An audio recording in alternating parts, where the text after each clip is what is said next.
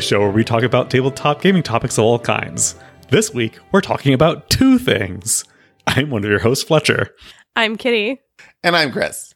This is the last episode before TGT this weekend, so we're going to start off by talking about that. Then we're going to take a look at 1D&D, which is the next version of D&D, which has just been open to playtesting. I see Chris making a face that means I should have said Dungeons and Dragons when I said no, you're D&D. fine. No, D&D is fine. Don't worry, if you're not into D&D or any other kind of role-playing game, this conversation may still interest you as we look into how Dungeons and Dragons is changing and why. But first, as always, a thank you to our Patreon friends of the show, Adam Harrison, Miles Clark, Sahara Wentworth, and the Gift of Games in Grace Lake. Huge thank you to all of our other patrons as well. Um, normally I tout how much, how important it is to be part of our live audience.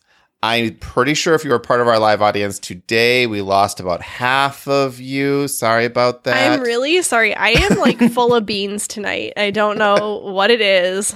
I'm just excited about my new chair. I don't know. Okay, but um, full of beans does is not the reason that we lost because it is all over Zoom. So I don't know what's going on over there, but that's fine. Um, we just have a lot going. We, we were signing up for games for TGTCon. I was signing up for games. I'm setting up my new space. I'm taking turns on BGA. I'm doing all the things. it's all good. Uh, yes. Speaking of BGA and Discord, join them. We're going to talk a whole lot about it, a lot about that at the beginning of the episode. So stick around for that regardless of how you feel about Dungeons and Dragons, because there's some important stuff and cash prizes. Um, how have you guys been? I've been good. Uh, just I just found out today that I'm going to be closing on my new home on Friday, so that's Yay! Yay! exciting. That's so exciting. I found out today that you're going to come and pick up this giant treadmill that's been in my basement and unused for the last two years. So I'm excited. Have you really not used it in three years? um, the screen's on, and it's like a screensaver, but I'm pretty sure the screensaver's been on for about two straight years at this point. Uh, so yeah, yeah, yeah. I mean, it's in a little corner in the back. I know. Every time I've come over, it's like, oh yeah, that's right. You do have a treadmill, and like everybody else's treadmill, it's you know turned into a clothes hanger. hmm This one just, yeah, is in the back corner. But it is, as far as I know, works, or at least will with minimal maintenance. I sent you the model number and you looked it up and you're like, wow, this cost a fortune to sit in the back corner of a does. basement and never It's- get it- you. That's It's how not Chris cheap. does things. yeah. So it'll be worth your while. Um, but that's cool. So you're closing Friday. Yes. And then you get the keys. And then we get the And then- keys. It'll be very exciting. and then you have you're to actually moving- do things, and it's hard. Yeah. Moving down the block. Good luck. yeah. So luckily, it's only about four blocks away from where we're, where I am now, and then we're getting movers, so we just have to pack everything and put it in boxes. Um, and then movers will come and pick it all up and move it for us, and they'll do the big stuff too. Are they just going to carry it down the street? Because that's what I imagine. it's like a little ant trail of like yep. movers. I'll send you a link to the movers we used. We really liked them. Okay, that sounds good. Um, Well, that that is definitely exciting. yes, very excited. Finally, going to be moving into our new place where we have some space, And then you will host game night. and then I can host game night. We have a private roof. It'll be great. Wow. We can have game night up on the roof deck. It always sounds like such a good idea until you actually do it. What? Outside game. Oh, outside gaming. Just yeah. Really Um, outside. You might be able to play anything, Azul. Which is um we spent a lot of time outside this weekend. We by we I mean Spencer decided he was going to burn the stumps in our yard. Um so he just piled up some dead wood on top of these stumps and lit fires and we looked like Gondor was seeking the aid of Rohan because there were just lines of fires across our yard. Um but it was a fun weekend. I guess that's one way to go about it. And now you have a bunch of cinder stumps. At they the, weren't better to start Yeah. with. you know, like Hmm. we've looked into a lot of different solutions on how to get rid of these stumps and um Burning burn it with was the- fire. burn it with fire. You know, that's Burn a solution to a lot of things, actually. we came down. Yeah. I've been cleaning out my basement and I really want to burn things with fire. And I'm not going to. Outside with a fire break, you know.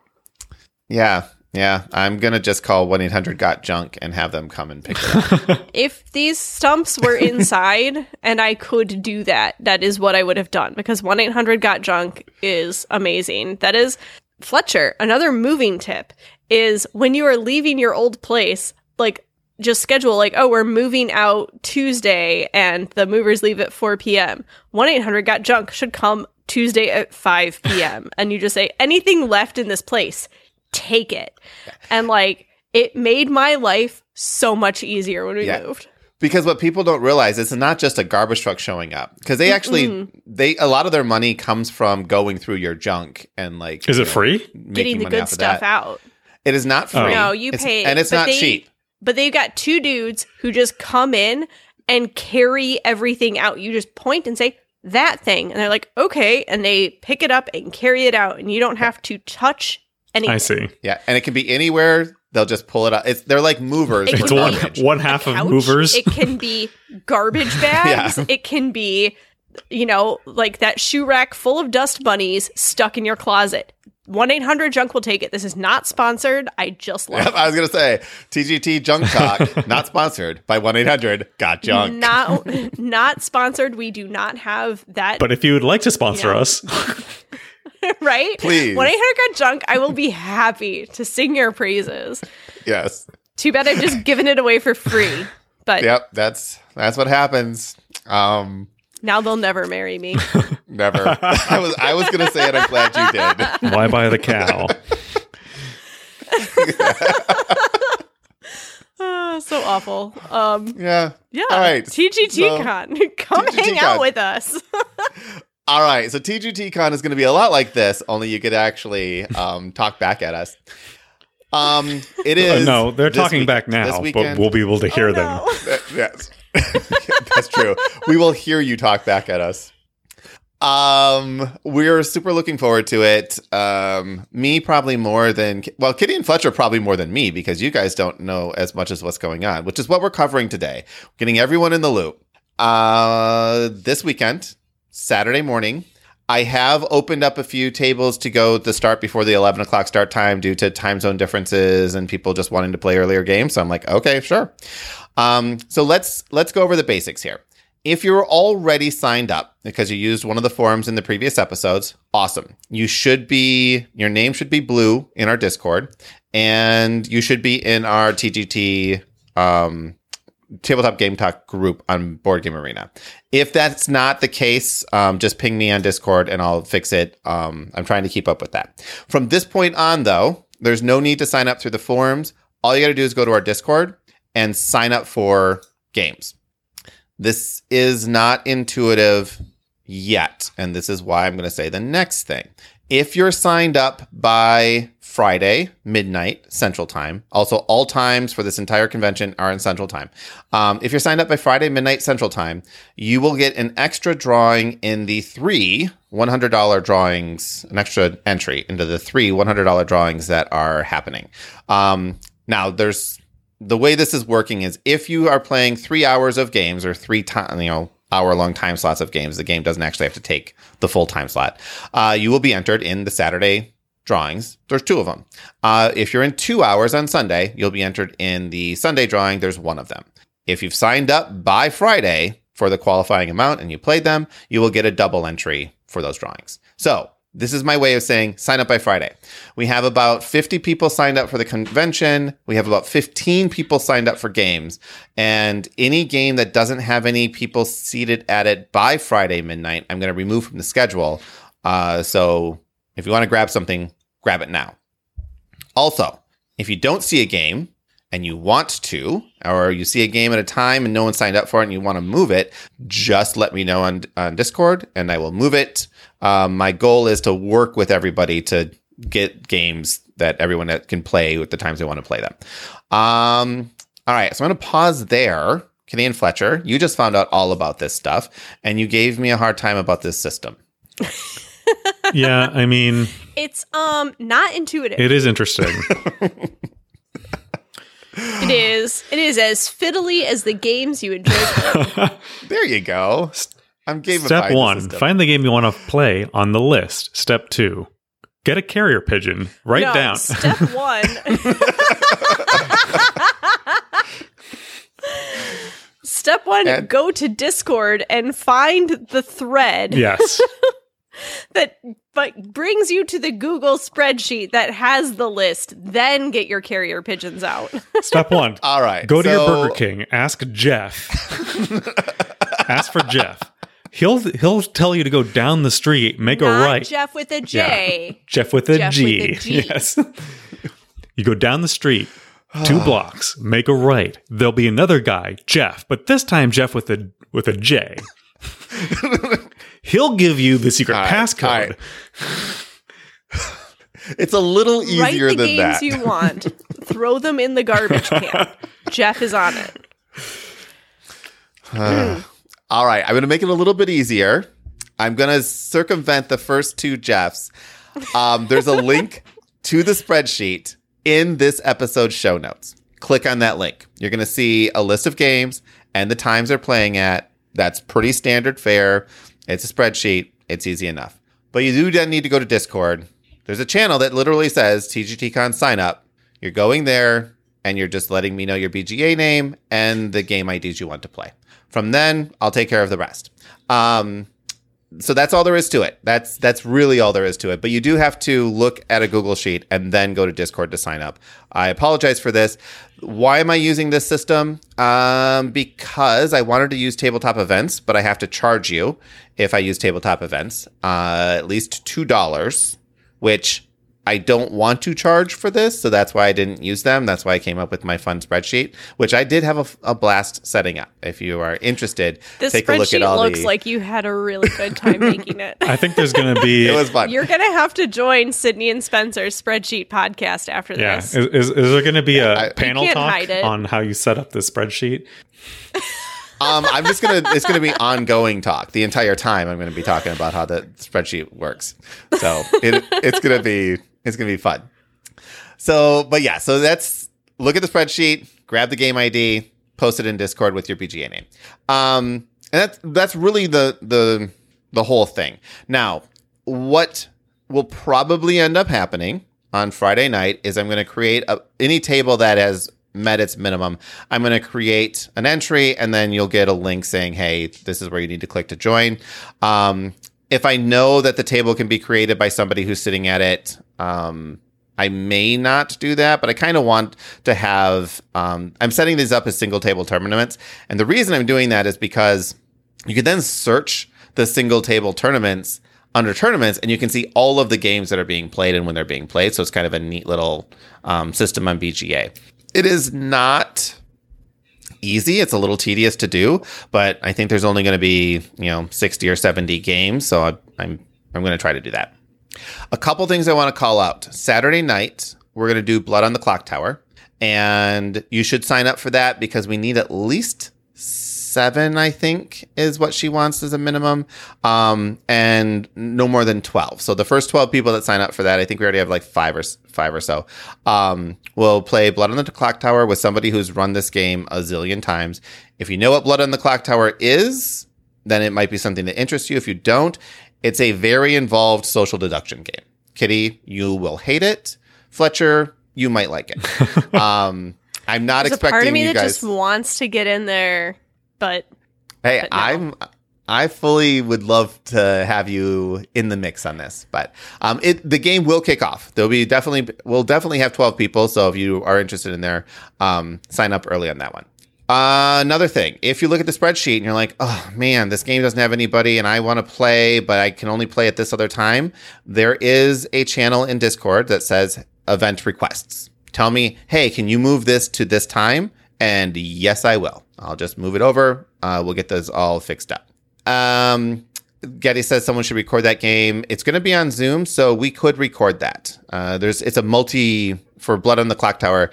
Um, it's a multi-room game too, so you'll have multiple rooms where people are talking, and then you all come back to the main uh, thing. So there's a lot going on on there. So it, it'll be that one will be fun. let's see. So, so yeah, so if you want to move a game and there's nobody signed up for it, just let me know. I will move it. If you want to play a game that's full, let me know. I'll create another one. If you want to play a game that I didn't put on there, we just noticed that Parks isn't on there. Um, it will be by the time you guys listen to this, but um, let me know. I will add it. So this is everyone's con. Um, I put a preliminary schedule up because we had to start someplace, but that's not set in stone. We will change and move things as we need to. If the day of Saturday, um, you're like, oh, I have some extra time or more time, or I didn't sign up for this or whatever, there will be a channel that is um, real time pickup games. So you post in there, it's like, hey, let's all play a game of you know Beyond the Sun. Uh, who's in? And you create the table, and then people can join. So that makes it easy for you to have pickup games on at the same time. Pickup games don't count towards the drawing, the qualification for the drawing, simply because I don't really have a good way of tracking that. So sign up is what I'm going to be going for for drawings. So at least sign up for three hours of games on Saturday and two hours on Sunday if you want to be in the drawings. Um, if you see the host is TGTCon, then there isn't a designated teacher for the game. It doesn't mean that someone at the table won't be able to teach it. It just means no one's claimed the role of teaching. So in that case, feel free to sign up for it, but watch a quick video on how to play just so you're not completely in the dark. Um, if you want to claim a game saying, hey, I want to play this and I can teach it, uh, let me know and I'll add you as a teacher so people know. Um, that, I think that's everything. It's a lot of stuff, right? A lot of stuff. A lot, It's a lot, lot of lot of fiddly bits. um, and yeah, so Kitty and Fletcher are going to be signing up for games tonight. I've already signed up. I think I filled my entire 11 to 11 schedule already. Um, so we're trying not to play together in a ton of different games. There are a couple that we are, um, but we're gonna kind of want to spread it out. So if you want to play with us, just you know sign up early, and you'll see our names are all over the place. And we will probably maybe Sunday we'll do this where we'll have um, the three of us in some kind of spectated game where we're you know publicly trying to destroy each other. so I think that'll be fun. um, I'm just I'm I don't know I'm like really excited for for this weekend. So that's what's happening. If you have any questions, go to Discord, ping me. Um, best to just talk in the TGT channels because other people will be able to answer your questions as well.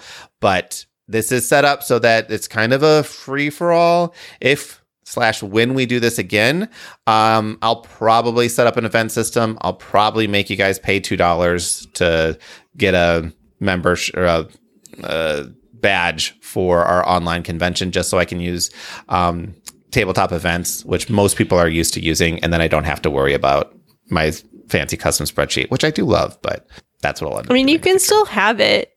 You just have to populate it yourself with the know information, and that seems like a big waste of your time. But you know, if you love it that much, you can use the spreadsheet.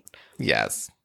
Um, I also can't emphasize enough for those of us that are those of you that are international and stuff. If you want to schedule a time outside of the normal time that we'll be there, so 11 11 Central on Saturday, 11 to 6 Sunday, um, just let me know and I'll add it in there. And because there'll be other people that'll be up at late at night or in different time zones. So I'm more than happy to, you know, go go outside of those um, time zones.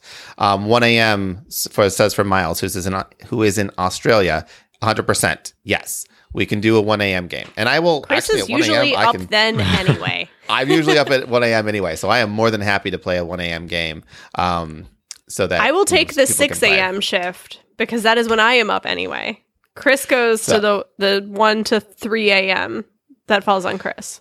Yeah, I'm I'm usually up pretty late. We're already getting a number of people that are like, "Yeah, I'm in. I can do it. Sure." Um, so all of yep. So all of this is it's just going to be fun. There'll be a ton of voice channels. Um, we're talking all over the place. Most games are going to be hosted in BGA. There'll be every table. So each game has a table number, and every table has a room that'll be voice chat. And some games will happen on Zoom. When that happens, you'll get a link so you know where to join. This is mostly the social deduction games and the stuff that's not on BGA. Um, but all of that will be easy to deal with and you know it it'll be very apparent if you don't have a discord account but you know somebody who is make sure that that person is monitoring for you um, if you, you can join if you only have a BGA account as long as somebody that you know has Discord so that I can communicate with you. So that's that's the only rule there. Um all right, that's TGT Con. I see that you and Fletcher have signed up for multiple games with each other that are during times where I have signed up for other things. Yeah, well, sometimes that happens. I'm gonna try to not sign up for I any only s- more games with Chris on Saturday. Yeah. I I told Fletcher he had to play Great Western Trail with me, so I signed him up for that one. And that one is full already, but um I'm still that's the first one I'm looking forward to. Oh, I forgot. We're having two tournaments that will be running parallel. Saturday, um, we'll be kicking off a um Next Station London tournament, and we'll have a how to play just before that kicks off. It's on the schedule. Sunday, we'll be doing a Welcome to tournament, and we'll have a how to play that'll kick off um, just before that. Those tournaments will be turn based, so you can take your turns between playing other games. Uh, they will be a relatively small time frame though, so that we can actually play as many games as possible during that time. So it won't be like a day, one turn per day. It'll be more like you know, twelve turns per day or something like that. Something where you'll have to take your turns on a pretty regular basis. But um, so those will be there too. So if you just want to have a pickup that way, okay, go to Discord. Ping me if you have any questions. Uh, you can ping me directly uh, or you can talk in the channels, whatever you want to do. I will be watching Discord pretty closely over the next week. I will say, um, my work schedule is a little bit crazy this work during the day. Um, so there'll be a few hours, you know, blocks of time where I won't be very responsive, but I will respond to you, um, within the same day that you post. So, um, this week I will be very, very attentive as much as I possibly can. Let's talk about Dungeons and Dragons. Yay! Um, Kitty, what happened with Dungeons and Dragons, and why do why should people who never play Dungeons and Dragons even care? For those of you who Um, don't realize what happened because I strip out all the silences, Kitty just stares at me, blink and blinks. So just imagine that happened for ten seconds, and then I stripped all that out. So, D&D announced a new edition, I guess. yeah, Are we calling it a new edition? I don't even They're know. not. they're not. They're not calling it a new edition. essentially, edition. kind of is. but it's sort of like a new edition, but it's just like um a rebranding. I don't know. It's like a fresh start, but also all of the old stuff is still good. All of the things you just said are pretty close to true. Great. I'm so glad that you threw me under this bus to begin with. Um so so yeah. Why don't you clarify? And then why should people who've never played D&D before care? I don't know. Um it does sound like they're trying to make it more accessible to get into. They're they're rewriting all of the core rule books to be more user friendly as part of this not new edition. Correct. Fletcher, do you have anything to add to this before I clarify? So one thing that they talked about in this in the YouTube video was they said that it is backward compatible f- to previous editions, which I didn't quite understand. I was like, are they saying that this is compatible with THAC0? Like what? No, they just mean fifth edition, okay. as Yeah. far as I can tell. It's Um, going to be fifth edition compatible. Yeah. But they said previous editions. So, I was confused. So a lot So of people they. are yeah, a lot of people are confused about this. Um a lot of people are reading into this more than is necessary. I've been watching a number of D&D um, YouTube channel responses to this and I see it all over the board where people are speculating and, and all of this. Um, I'm going to tell you what's actually happening. This is not speculation. This is 100% my opinion and fact. So, Oh, it's both. Well, My have an opinion, is fact. my opinion is fact. Um, I will, I will, um, you know, take that for what it is, tongue in cheek. But um, essentially, they're announcing. So when fourth edition was sunset, and they announced that a new edition was being created. That new edition's name was D and D Next. It was just like you know codename Alpha, whatever you want to call it. That's just what they called it. It didn't have any real name. Uh, One D and D is essentially the same thing. They're going through a year and a half to two year long playtesting process to establish the next set of core rule books. Chris Perkins, who's the lead, essentially game um, or the story designer on the system, he mentioned in one of the videos that they don't think of D and D as editions anymore, um, and a lot of people are reading into that and saying, "Oh, they're never going to make another edition of D and D." That is absolutely Yeah. false. Um, it's It just- it just it's wouldn't insane work. to think that. Yeah, the current group Yeah. of people are like, we've made the best D and D game that ever existed, so no one will ever make a revision after this. That's not what's going on. But a lot of people don't understand that fifth edition, which everyone calls 5e, nowhere in any book ever in the current edition of D&D does it ever mention that it's this fifth edition. It just says Dungeons and Dragons. And I believe that's what Chris Perkins was referring to when he's like, we don't think of D&D as editions anymore. We just think of it as D&D. They're already doing that. They did it in 2012. I think it's 2012 or 2014, whenever um, fifth edition came out. They removed all mention to edition. What? Yeah, it's it's been about eight years, eight or ten years, um, which is makes sense to have a revision. Now, three version three had three point five that happened about six months later. Um, version four had essentials, which is essentially the same thing that they're kind of doing now. So it's not uncommon to go have like a 0.5 version. Um, Michael asked, are they still using D20? Yes. Um, basically what's happening with the D&D, one D&D, is they are making a set of rules that are fully compatible with the current edition of D&D. And so when people speculate, oh, they're going to remove ability scores and they're doing this and doing, they're not rewriting the game. This is not a new Mhm. version. This is a version of the rules that can exist in parallel with the current version of the rules. And that's why they can be completely backwards compatible because they're not changing rules. They're changing some, but they're adding to those rules and making another version that you could use instead of the first set. But you can still use the first set if you wanted to. Yeah, I think um, and this is a really an interesting way. I, I think that I think the best way to think about this because I was I was trying to say like, well, some ru- rules are changing. I think the core engine of the game is the same. It's this kind of like the same core D twenty, you know, rule set. Some, or I mean, its core D twenty engine is the same, but some rules are Exactly. changing and how some spells work, and you know, we'll get into it. But some stuff is changing that you know you'll have to take rule set A or rule set B and decide what you want to use, but the core engine is the same. Yeah. And the way that they're doing the public play testing is they've had all of fifth edition, they've had this concept of Unearthed Arcana, which is a playtest rules that they release periodically. And then they let people play around with them for two to four weeks. And then they get a survey back and ask, hey, what did you think about that?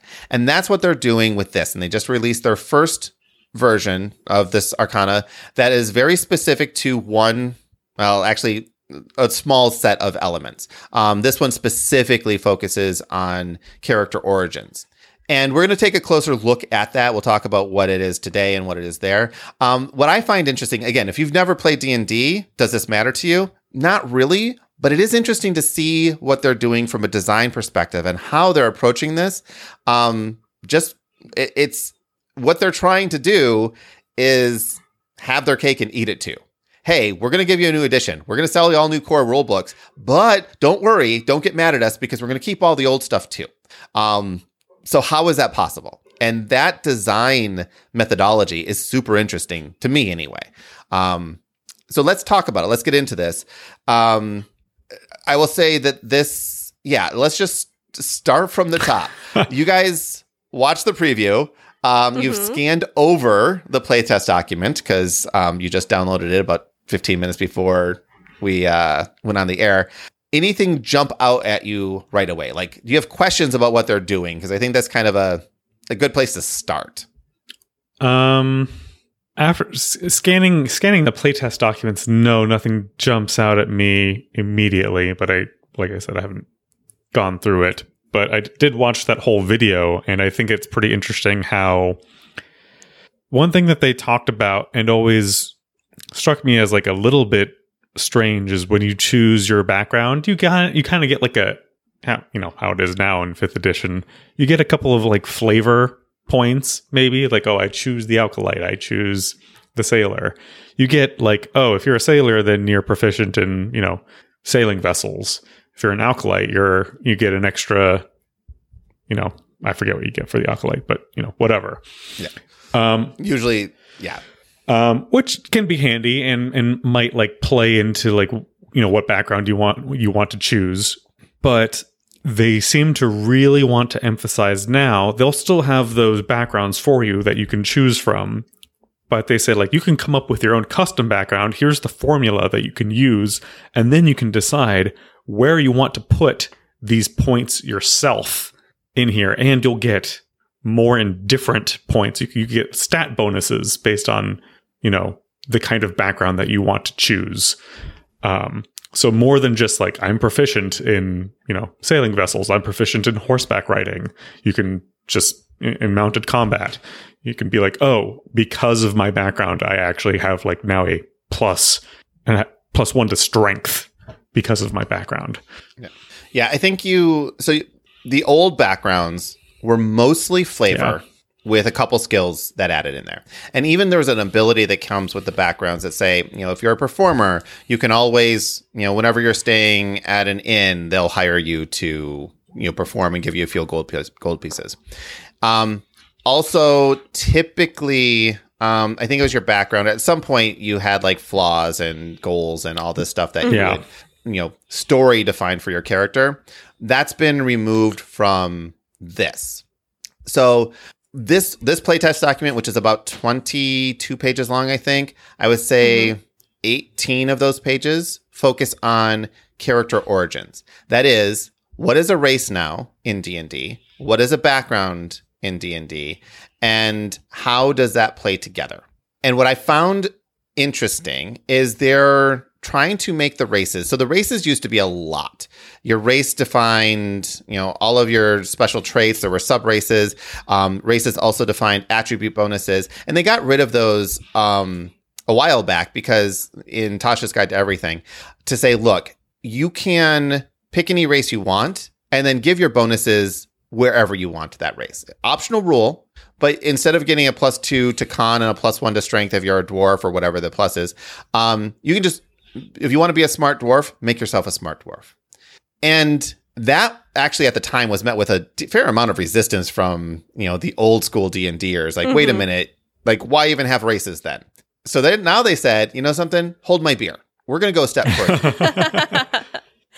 And No, I, I think this is this is huge. And I this is what I was looking at here too is they are taking it so that you know it used to be I think they're taking away a lot of people's ability to just like well I'm going to min max and I know if I want to be an illusion wizard I have to be a gnome. And this is how I create the best character of this type using the race and the background that best suits this kind of thing. And now you have to do it yourself. And you don't have to be a you know i can choose to be a dwarven illusion wizard or i can choose to be you know a gnome barbarian. And they're going to give you the bonuses to be able to make that happen however it appeals to you. And you know like that's part of your your story and your creation your game is being able to completely customize your character in a way that is way more fun i think Yeah. And I mean that's that's exactly right because right now in the current I would just like most versions of D&D. I mean, but it, but you you hit the nail on the head, right? Because if you want to be the best illusionist, like okay, well I have to be a gnome. And it Mhm. forces you to play a character mechanically. If you want to maximize mechanically, you have to pick certain choices. And most stories, not, not even fantasy stories or D&D stories, just stories in general are about heroes that are not the norm. They're outside of that, right? You know, Drizzt. they don't uh, necessarily fit in. They're not the best of their kind. They're not the the typical like, you know, we don't want to hear the story about like, you know, the best jock in high school gets good at football. You know, Right. like Well, those aren't the good stories. one of the most popular uh, D&D characters in books is Drizzt Dur or something or other, um, who is a drow ranger d- wielding two swords who's good. And that the reason this character is compelling is because he gets goes against all stereotypes.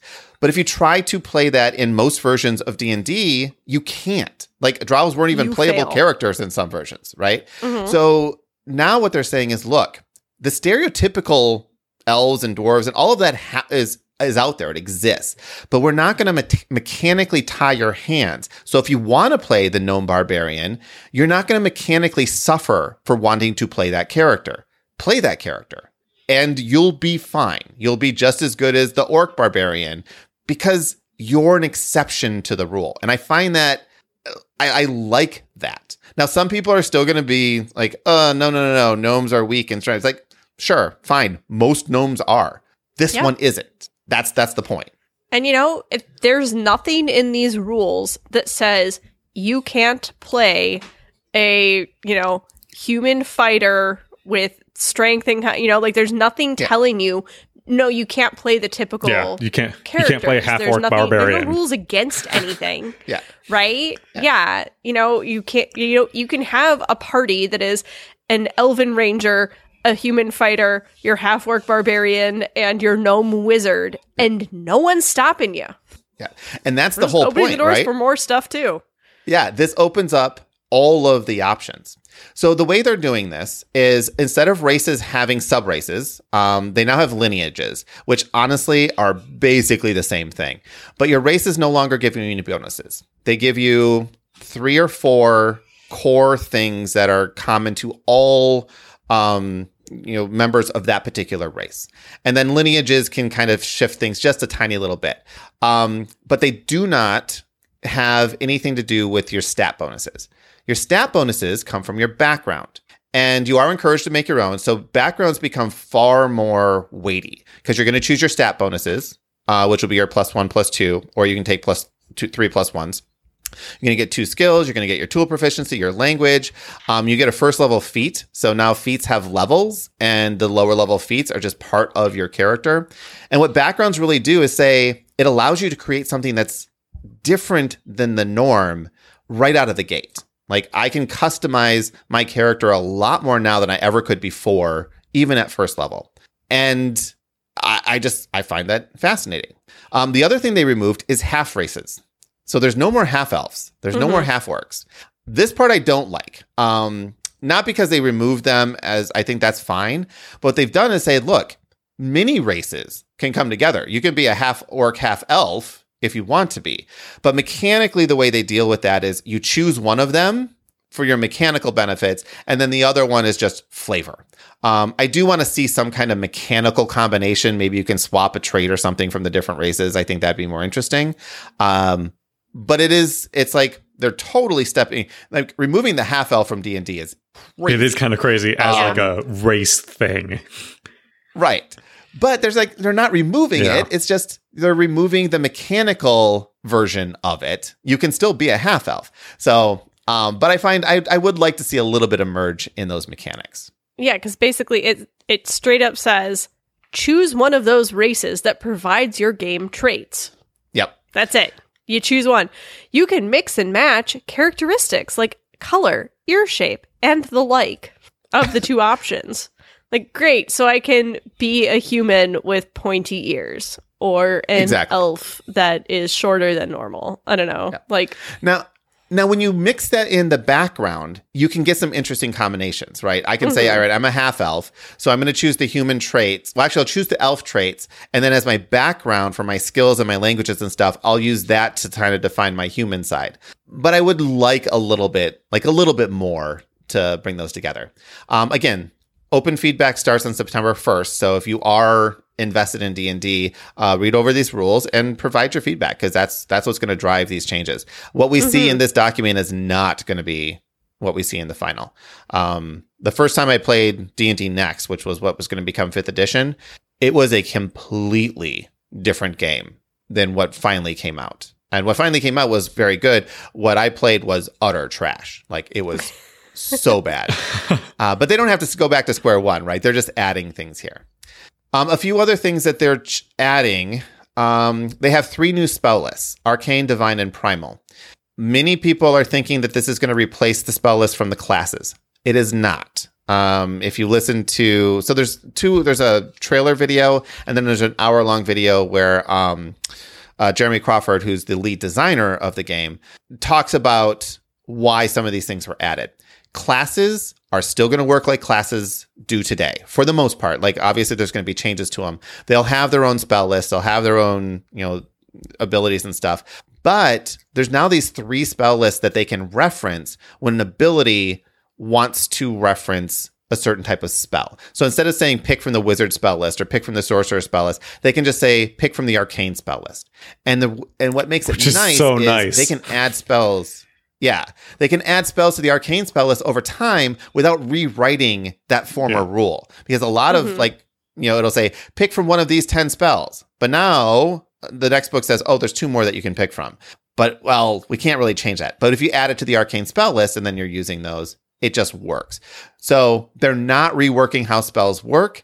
They're just adding They're- some shorthand. They're reworking how some use. spells work. Yes, they. So that's another thing too. They're going to go back and rework spells. Um, they're going to go back rework some skills, some feats. They're reworking a lot of this stuff, and for the most part, they can live at the same time. Like I can use the old version or the new version, and it's fine. Usually, the new version is going to be better because they're upping power. They're not nerfing for the most part. Um, some of the rules that are changing. D20 tests. Did you guys know that 20 isn't always a success? Yes. Actually, this is one of the things that uh, is annoying me. We both have you as a DM.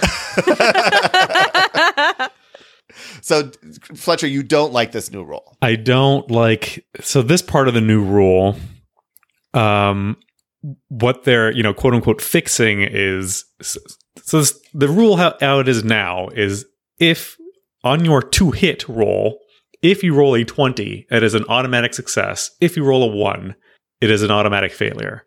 That is it. On any other on any other roll, so like skill checks or anything like that, that rule does not apply. But a lot of people That's how it is today. that's how it is today. A lot of people house rule that or don't realize that that is that that is you know not a rule. So when when whenever you roll a d20, if you roll 20, it's considered an automatic success. If it's a one, it's an automatic failure. So they they have decided to make that a rule for skill checks for those other kind of checks. So they're saying, okay, since people play that way, we should make it a rule. I don't like that.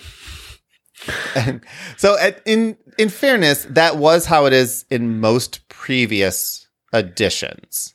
But I'm, I'm interested, Kitty. What do you think about this? I'm doing it again. the silence is there, even though Chris took it away. I feel conflicted because there are two situations. There is one situation in which I am rolling the die and I get a 20 and I still fail. And I'm like, why did the DM even let me roll the die? Yep. And then there's the situation where I'm really good at something. And someone else in my party goes, Oh, well, you know, you just failed at that. So I'll just give it a shot. And they roll a 20. I'm like, then why am I even in this party?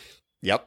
So I agree with you. And those are my two Um, feelings. And they're I'll not add- really I'll add another one compatible. in there. You're you're good at something and you roll a one and automatically fail. Now, I personally Yeah. I like this rule. Um, whether you guys know it or not, we've always played with this rule. Um, because ability checks are those things they're they're part of the story that can be um, hand waved and and easy to change at the table. So, but I agree with you. I like that twenty as a success. I, I don't have a problem with that. I like that one's a fail, but the DM now has to be careful because if they allow a roll, they have to understand there's a 5% chance that they just would succeed. And if I make you roll, even if you're really good at it, there's now a 5% chance that you could fail. So Mhm. the DM has to be careful when they when they allow that roll. Now, one of the things um, I personally like to do is just not let people roll on skills if you're not proficient. Um, if you're trying to do something that's you know relatively complicated, you know, if you are not proficient in in arcane magic, then you know rolling to figure out what this rune is is not going to do any good for you, right? Even if you have a high intelligence. Um, but again, that's more of a table rule thing than it is a rules rule thing. Um, but I don't really have a problem with this one. I am curious what other people feel because I did not realize that Fletcher would be so against So- it, and Kitty's obviously Yeah. conflicted. I, I think like I mean, I haven't DM'd in a long time. But from my perspective, I feel like the DM shouldn't really be telling people no, don't roll for that. Or if some, you know, if you're in a tavern or if you're in, you're trying to invest, like, you know, make an investigation check, right? I feel like the DM shouldn't. Someone's like, oh, I want to search to see if there's like the papers that we're looking for if they're here. It's like, okay, DM says, roll for investigation, see if you find anything. And then the DM's head, they're like, well, they're in the wrong spot. Like the way I kind of have this story set up, like they're not going to find what they need here. So no matter what they roll, they're going to fail. But then if they roll a 20, it's like, uh, okay, so then do they actually find something? Or am I just going to tell them you did the best you could, Well, but you don't find anything? so keep. So remember, it doesn't. A twenty doesn't mean that something magically happened. right. But it's a, but if it's a say, success. "Hey, I want to search this room," it is a success. Hey, I want to search this room. I rolled a twenty. I succeeded. You did. You searched the entire room and you found nothing because there was nothing in there to find. certain there is nothing in this room. Yeah. So so you don't have to make something up. Now what I would typically do cuz I'm I like moving things forward is like you didn't find anything, but you maybe you got some kind of clue of where you should actually look or something like mm-hmm. that. Right? You got a note that said mentioned something about the the warehouse down the street. So you can do things like that. This is something that's I I don't know. Playing other systems, I I never remember anymore if I'm not looking at the rules directly. But I think successes and failures should be kind of on a scale of like. How well you succeed versus how poorly you fail, like what will happen. And the DM should know kind of like, okay, well, if they roll really high, they're going to get all the information. If they roll moderately, they'll get some of the information. If they hit in the middle, maybe they'll get like a lead. And if they fail, they'll, you know, learn nothing. And if they spectacularly fail, then they will get misinformation.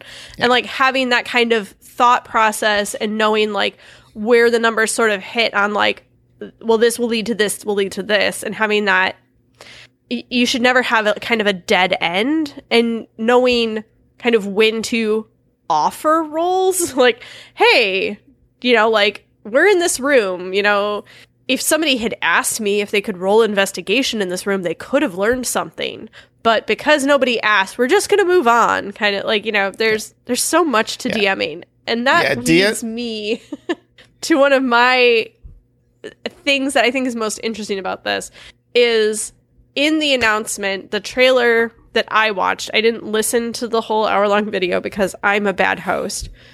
but they said they are going to be rewriting the manuals to be more beginner friendly.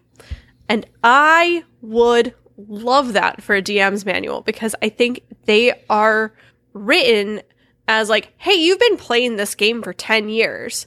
You want a DM now, right? Like, The DM's manual is terrible. I, I will just come so right out and say it's bad. terrible. It's so bad. And it's very confusing even for players when you have to reference the DM. Like, it's like, oh, well, ask your DM for this table so you can buy your starting gear. But we don't actually give you the right number of gold to be able to buy any of the starting gear that we didn't even give you a price for. That's where I, I don't know. It just breaks Yeah. me. so that's and I will another thing never that they're Yeah, that's based another on thing that, that manual. Yeah, that's another thing they're trying to um, fix too. Is they're going to revisit like starting equipment and stuff like that. Mm-hmm. Um, so re- related to the D twenty test, though, um, actually, I, I want to relate to your your spectrum. D and D doesn't have a spectrum, but you can kind of do it by saying on a normal success this happens. On a hard success this happens. On a very hard success that happens. So it's like steps of five. Um, so if you were writing an adventure and you wanted to write all these dcs down difficulty classes um, you could like steps of five if you did this you got that. I it's also fairly easy for an experienced dm to just let that spectrum be. So i know what the minimum is that i need you to roll um, that I want you to roll essentially. But if you roll one under that, I'm not going to say you know nothing. I'm going to say, well, you didn't get what you needed. And I like doing that spectrum because I think it does make more sense. Um, but as the rules as written, there's a hard number that you must get to, right? Um, but related to the D20 is critical hits. in the current system, if you make an attack roll and you roll a 20, you do a critical hit, and all of the dice that you would do for damage, you get to roll twice. Well, apparently this is confusing, and they're removing critical hits for anything except for weapon and unarmed attacks. Yeah. So spells can no longer crit if you're making an attack roll.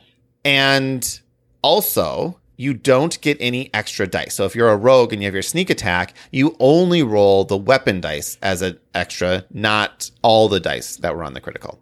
I personally do not like this. Um, mostly because it nerfs a lot of spells and it nerfs the rogue significantly. Um, probably have to bump it. I think it, a version of this. Yeah, I think a, a version of this will happen. I think what will end up happening is like the rogue's sneak attack will specifically say you get to re-roll those dice and for critical hits or something like that. Um, but I think that there's a lot of spells that have attack rolls where the crit taking away the crit actually causes those spells to be much weaker. So I think that this may change. Um, they emphasize that this is one of the biggest things that they just want to see how people um, react to it. So we'll see. Um, and then there were some conditions they added. They fixed the grapple condition in my mind. What- Um, grapple used to. Well, you forgot. You forgot to talk. You forgot to talk about how the critical is now only for player characters. It's no longer for monsters. Oh, right. Yes. As Oh. written, monsters can't crit. Yeah. I actually agree with that. It makes part sense, a lot. actually. I think that's a good monsters- change. Yeah. Yeah, I don't think monsters should be able to crit. And before, and I know a lot of people are like, "What?" Um, monsters have a lot of ways to do burst damage to characters, and there is never a time as a DM where a crit comes when I want it to and does what I want it to do. It's it's something that at low levels, oops, I accidentally killed you. Um, Yep. and I rolled at max levels, damage and I it critted, crit. and now you're dead. Sorry about that. Yeah. Or at high levels, I roll a crit and I roll like two ones and it's like, oh, I crit and I do six points of damage. Like it's it's always it just doesn't feel good to crit as the DM side. Um so I like that. And I think that that's the one thing about crits that probably should stay is just take them away from the DM. They don't need them. Um but yeah, so grappling now, grappling used to just be your character couldn't move, which is sort of lame because it had no other effect. Now your character can't move and you're at disadvantage for attacking anyone besides the person grappling you, which means that holding on to someone actually will do something now. And it can be something that's an interesting, you know, battle tactic. Um, That sounds like Pathfinder. um, well, grappling I, changes every single. Uh, grappling just is always changing. It's a hard thing to get right. I actually think Um, grappling in Pathfinder is even more complicated. Like grappling Oh. in Pathfinder is one of those things that's just like, okay, let's get out the table. It reminds me of uh playing Carcassonne with all the expansions where you have to have the like Yeah. what happens when flowchart of events. Yeah. So if you look, if you look at grappling in 3.0 is one set, 3.5 is another set, and 3.75, i.e. Pathfinder, is another set. They're constantly changing the grappling rules because they're really hard to get right. Pathfinder um, second last- edition now has yet another Yeah. set. The last thing I want to talk about is inspiration. Um, for so they know that most groups do not play with inspiration, and it's primarily because inspiration, as written, is kind of crappy. Um, it's a role playing reward, so your DM has to you have to do something that is worthy of getting inspiration, something cool or exciting or whatever. Um, and half the times DMs just forget to do it. I forget to do it. I'm like, okay, you guys do it, and you guys forget to do it. Yeah. And it is a choice you have to make before the roll, and you can only have one of them. So even if you have inspiration, it is our nature to hoard it until the most important moment and then forget to use it. Um, I don't know. I use the resources. I'm a resource user. You Sure. resource user. I can't talk, but I use resources. So, you guys, I don't know if you guys know that we've never played by inspiration as written. We play a slight variation of this, but their version, their new version that they're testing, is still you have to use inspiration before the roll. It gives you advantage. Um, you automatically gain it anytime you roll a 20. If you gain it when you already have it, you can immediately give it to someone else in the group. And you lose it anytime after a long rest. So, what they're trying to do is encourage you to use it because you can get more of it. I hate these rules. I hate every single every single line of these. I, hate Wha- them. I think Um, this is actually kind of cool. Why do you hate this? uh, so yeah, I first, like it better. so first, I don't mind using it before. Well, the only real difference that I can see here is the is the 20. Um, I don't mind using it before because it gives you advantage. So giving you advantage is nice because it can trigger other things that trigger off of having advantage. Um, gaining when you roll a 20, great, but that's a win more mechanic. If I roll a 20 and I'm doing good, you're going to let me do better. If I roll a 1, then I get nothing and it just is a feel bad. So I honestly think you should get inspiration on a 1 because that's like, hey, you rolled a 1, you definitely failed, but your next roll, if you decide to use inspiration, you're going to do better for it. I, I, think that makes like it feels better that way. You can give it on a 20 as well, but you should also give it on a one. Um, giving away inspiration when you already have it, that's actually fine. I don't really care. And losing it after a long rest, I don't really care either. Um, I just hate the inspiration mechanics. The the way that I modify it for you guys, and the way that I will always modify it, is we play as written. You can you can do all of this and get inspiration, but you also have the option of using it after a roll. But all it gives you is a reroll. It doesn't retroactively give you advantage. It's just like, oh crap, I should have used my advantage. Okay, you can roll again. You you have to use the second die, but that uses your inspiration. And to me, I have found that you guys are much more willing to use it on those types of situations than if I say you have to tell me up front. I think it's interesting that giving it on the 20 seems to um, kind of give DMs an excuse to like, oh, I don't need to remember to give it for role playing reasons anymore. Yeah. Well, in fact, they're removing, you know, those those role playing uh, uh, hooks from the origins, and so you don't have as many ways because that's what it's supposed to be. Those hooks were supposed to be. If you play to one of these four different traits, personality traits, then you get inspiration. Like that was the idea, of trying to shove role playing into the rules. So I, again, I don't mind the auto give on a 20. Um, I would still add a one in there as well. Mine is just, I want to be able to use it after the roll. I always want to be able to use it after the roll. It doesn't have to give me, it's just a reroll, but I want to be able to use it after the fact because I would use it much more often. I know you guys do because it's the only way you use yeah, it. but I, it is literally the well, only way. Uh, so I think that's the only way we it. use it now is because like that's the reason why is because at least for me like I tend to hoard it because I you know I get them so sparingly. But if I would get them more often, then I would be like, oh yeah, actually I think I want advantage on this roll because I know I could probably get it again. I need a system where like if we're playing online, I want a pop up before I roll. Do you want to use inspiration on this roll? Just to remind me, like, hey, this is a choice you can make because it is not something I think about. Well, and if even it told even me if that I, before, I would think for a second, maybe I do. see again, I, I just watch forget about it. I watch a lot of people do this, and there are some people. It's like, yes, I want to use inspiration, and here's the other reason why choosing beforehand is a feel bad. No matter how you look at it, is if you roll double success, you feel like your inspiration's lost, it like was wasted. And if you roll double fail, you feel like your inspiration's wasted. The only time that it feels like inspiration was useful is if you actually split the d20s. hmm And then you're like, oh, that was a great use of inspiration. It happens so rarely, though. So Yeah. rolling after the fact, you know that you failed already. So having that second roll, you it doesn't it never feels bad. Yes, you could still fail, but it doesn't feel bad. You don't feel like you wasted inspiration. So is that the way we? I thought we were actually using it where you rolled and you made us choose if we were going to re-roll before we knew the result. So we knew our oh, number on the die, but we had that's- And, and I mean, we had to kind of guess like, is I think they're 12 good removing- enough? Yeah, I think they're removing all of that because know before roll the die, see the number, and know before the result. Nine times out of ten, you know the result. it's true. Yeah. it doesn't it doesn't really matter. So I never try to hide that. I tell you it's like, okay, you need a 15 to hit. Like there's no reason to hide right. that information. Because you can just keep track of Um, it and be like, okay, I hit on a fit I hit on a 16, but I miss on a 14. Yeah. yeah. So so yeah, so that's inspiration. I will be I'm basically kind of sharing my my feedback for what I hate or what I like and hate. Um but in Back general, my other systems are better sometimes. Benny's were so much more fun yeah, because they were inspiration. yeah, Because you used them after the fact. No, I want And also, we re-roll had that. physical coins that we threw at each other. And I don't Sure. think that is rules as written, but it was really fun.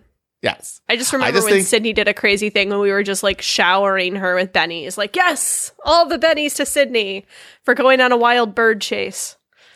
Well, and that's what I say. It's like rolling after the fact is just it feels better. Um, so anyway, regardless of what the inspiration rules are officially, that'll always be a rule in my game. Um, and that summarizes this first thing. There's no classes. Um, there's only a couple rules changes, and you can start to see how you could use these rules now to create your race, and it wouldn't break anything Mhm. right? These can live very easily beside what already exists. And I like this approach. This I I'm confident that if they keep going this way, they can create almost a parallel version of 5e that can be played with the first one fine. And that's why all of the old books still work. Because Yeah, the power I levels are the same. It is very smart of them to keep all this because 50, 5e, I'm very tired. Fifth edition or 5e, either one of those works.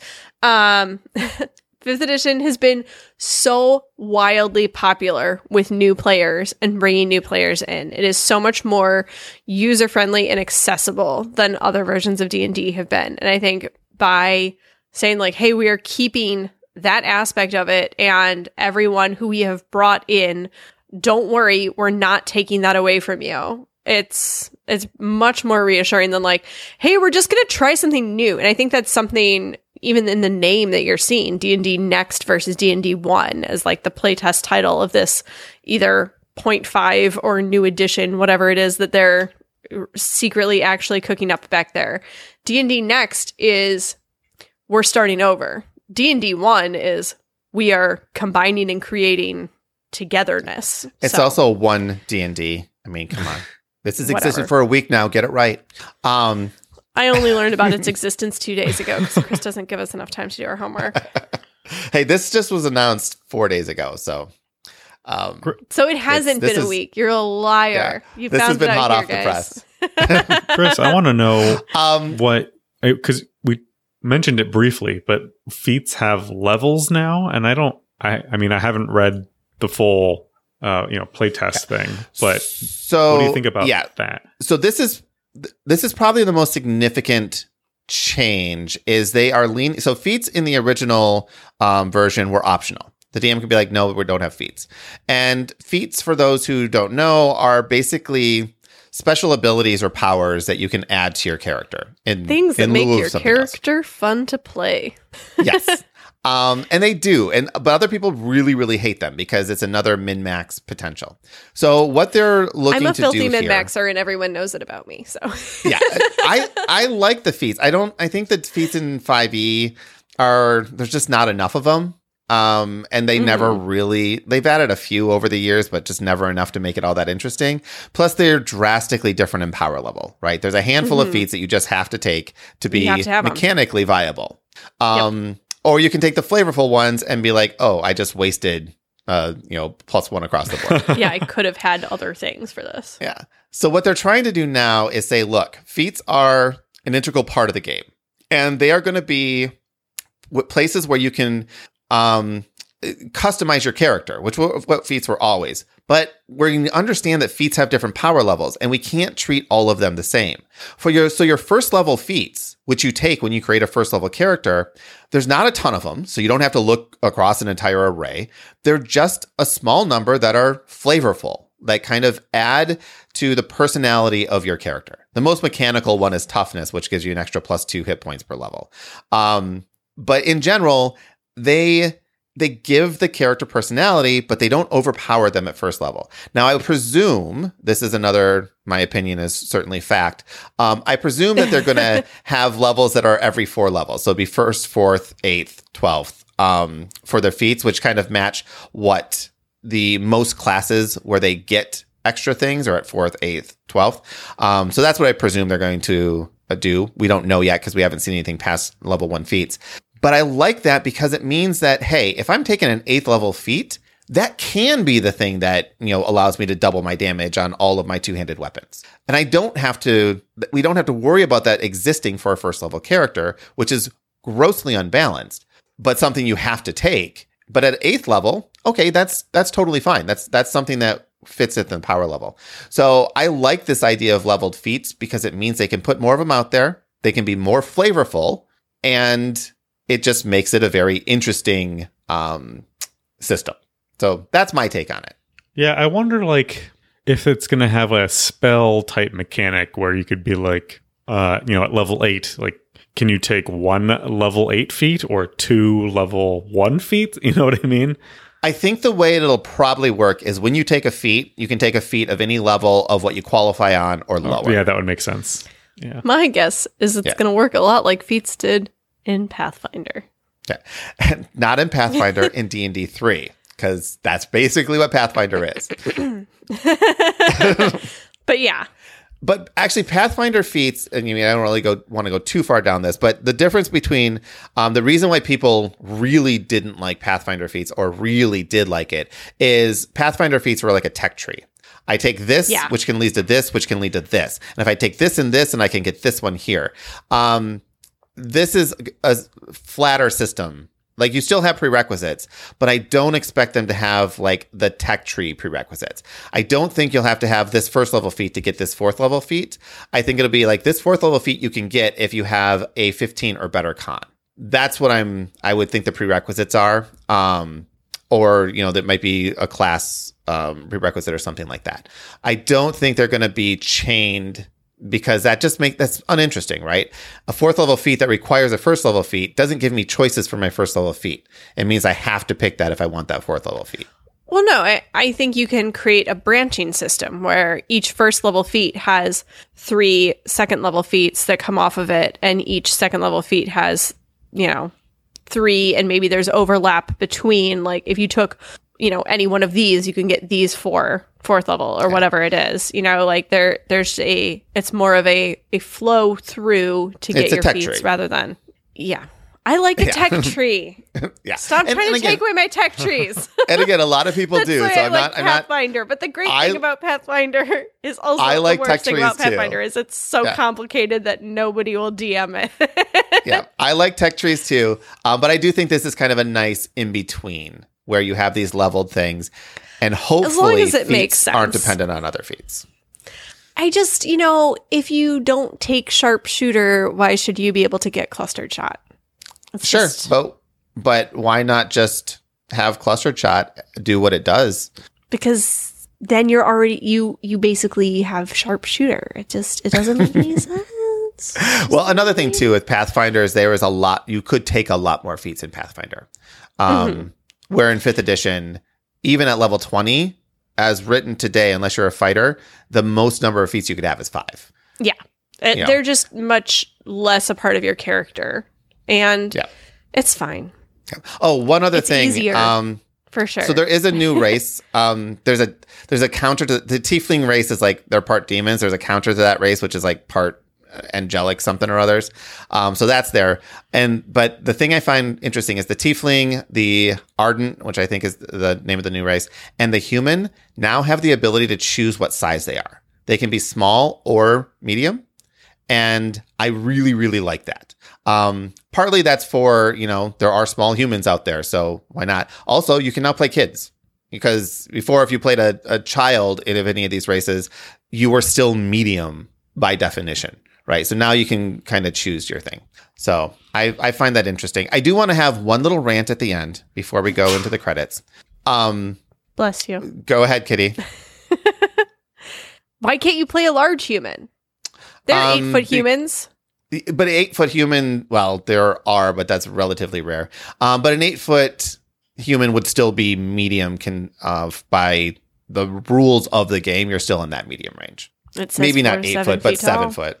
But seven foot is is sort of the. If you were playing an eight foot human, then you would just choose to be an orc, half orc that looks like a human because that's what you do. You choose the orc's stats. I choose to be a large human. fine you can be a large human that's what i would say um, you take penalties though because you can't fit through doors if you're large um, all right so here's my rant and this is this is a counter rant to some people who are ranting the other way a few things have happened over the last year for D&D that I know and you know we know people that are very anti this as well.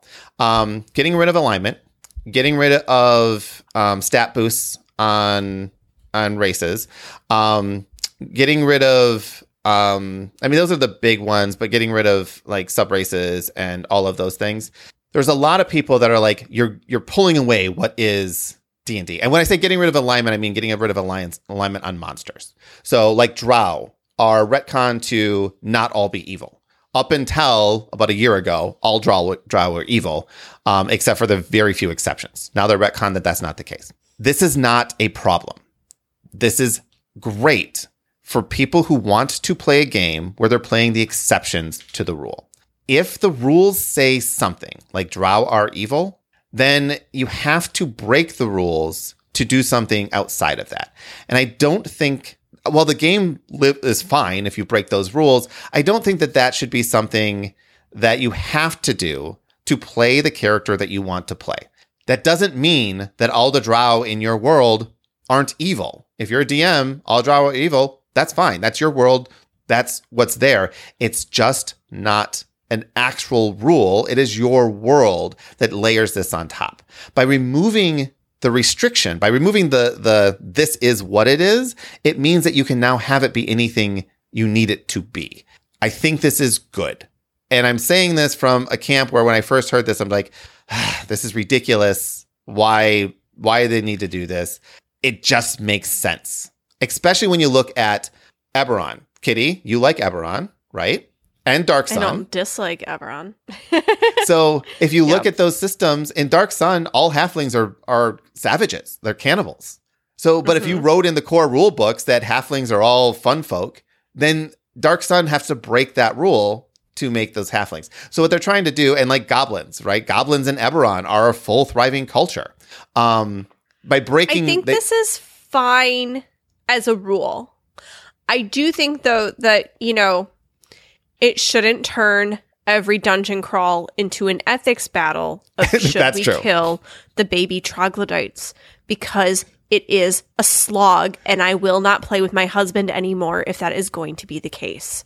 Because seriously, like if you are fighting monsters who are behaving monstrously, it should be fine. I just you know and if you want to be the exception and like you're gonna play through that and that's like you just have to all be on board with like this is the case in our world. It, it is a world building tool that they are opening up and that's great. I love everyone should have choices to play how they want. But there should also be but things that, you can just murder anytime you want should just be things you can murder.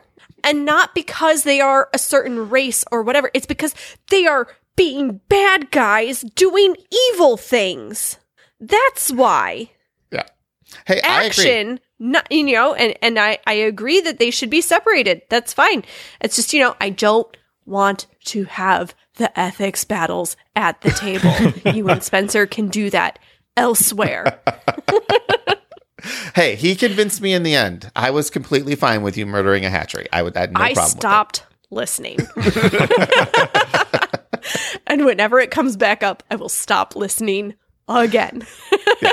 So, but I do find it interesting that you can, again, it's just removing that restriction from the rules. It yeah. doesn't mean it's removing it from your game. Your game is yeah. your world. And there are plenty of worlds now. I mean, they're releasing plenty of worlds these days. So, anyway, um, I like where they're going with this. I do have criticism and feedback and such that I will be responding to on September 1st when the survey comes out. Um, we'll probably look at other things like different playtest materials. If it's interesting, we'll talk about it. And on it, this this direction more than anything else is making me want to start up our D and D game again and start kind of testing some of these rule changes and and such. Just because I don't know, I think some of these are interesting, and I'd like to see how they work in play versus just what they theoretically work um, mm-hmm. like. So, man, I right. want to make a character that will break your world. Go for it. All right, let's call this a day. Um, I do have a couple. We have certainly gone over. Yeah, I have a couple names that I forgot to add at the top of the show, and I forgot to add them last week too. So I'm gonna um, How give them. Dare you? I know, full call out uh, when we get to the Patreon sections. Uh, but first, Kitty, your time. Tabletop Game Talk is a proud member of the Dice Tower Network. You can be part of our live recording Monday nights at 8.30 Central or join Discord to talk to us all week long. Both links are in the show notes. You can email us at feedback at tabletopgametalk.com if you want to talk to just Chris. Hosting fees and giveaways are sponsored by our patrons. If you'd like to be one of these wonderful people, you can find out how by visiting our website, tabletopgametalk.com, and clicking the Support Us link. Or there's a link in the show notes too. Finally, a huge thank you to our current patrons. Finally, but first, I want to thank um, Paul Romer and Christy Keel, which I believe both have been patrons in the past, um, for being patrons again. And now I will let. I thought you were going to do this at the to us. end. Um, I'm gonna do it at the end too because I forgot to mention them last time, and They get know, to be I got a special. little- yeah, Finally, a huge thank you to our current patrons Adam Harrison, Miles Clark, The Gift of Games, Sahara Wentworth, Jason Strong, John Lewis, Joe Hoover, Danita Hersey, Jim Conrad, Lightning Steve, Gary Bunker, Peter Fleming, Andrew Fayesh, John Williams, Sir Sully, Matthew Droke, Jimothy, Paul Romer, Nicholas Lotz, Weatherman Keefe, Joe Punman, Leanne Verholst, Stephen Judd, Marina Stevens, Ben Gary, Sean Peck, Michael Yanikowski, Jeremy Fisher, Jason Marks, Christopher Dong. I see Chris Steele like trying to edit as I'm Typing. talking, yes. and it's really throwing me off. Uh, where was I? Andrew Fayesh, John Williams, Sir Sully, Matthew Droke, Jimothy, Paul Romer, Nicholas Lotz, Weatherman Keith, Joe Poundman, Leanne Verhall, Stephen Judd, Marina Stevens, Ben Gary, Sean Peck, Michael Yanikowski, Jeremy Fisher, Jason Marks, Christopher Dong, Terrence Miltner, Richard Yossi, Token Fan Forever, Michael Findley, Stephen Falcon, David Radke, Brian Arnold, Courtney Folk, Ryan Ellett, Dan C., Darren McClellan, David Gardner, Tony Simpkins, Jesse Wheeler, Charles Pearson, Agnes Toth, Ron Nelson, Aaron Moore, Don Gilstrap, Glenn Cotter, Eric Solander, Adrian Dong, Eric Huffman, Jason Rodney, Justin Willard, Jerry Wong, Sean P. Kelly, and Christy Keel. and thank you for everyone who's ever been a patron. Um, even if you stop and start again, I'm still gonna call you out. Um, and your support means the world to us. Keep playing games and having fun.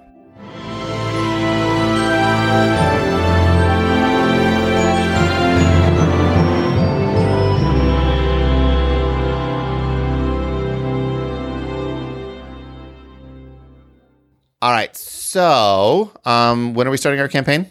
Uh, what I don't know. When are we starting our campaign, Chris? I assume it's you really a- stripped that awkward silence of me and Fletcher I'm- just staring at you again.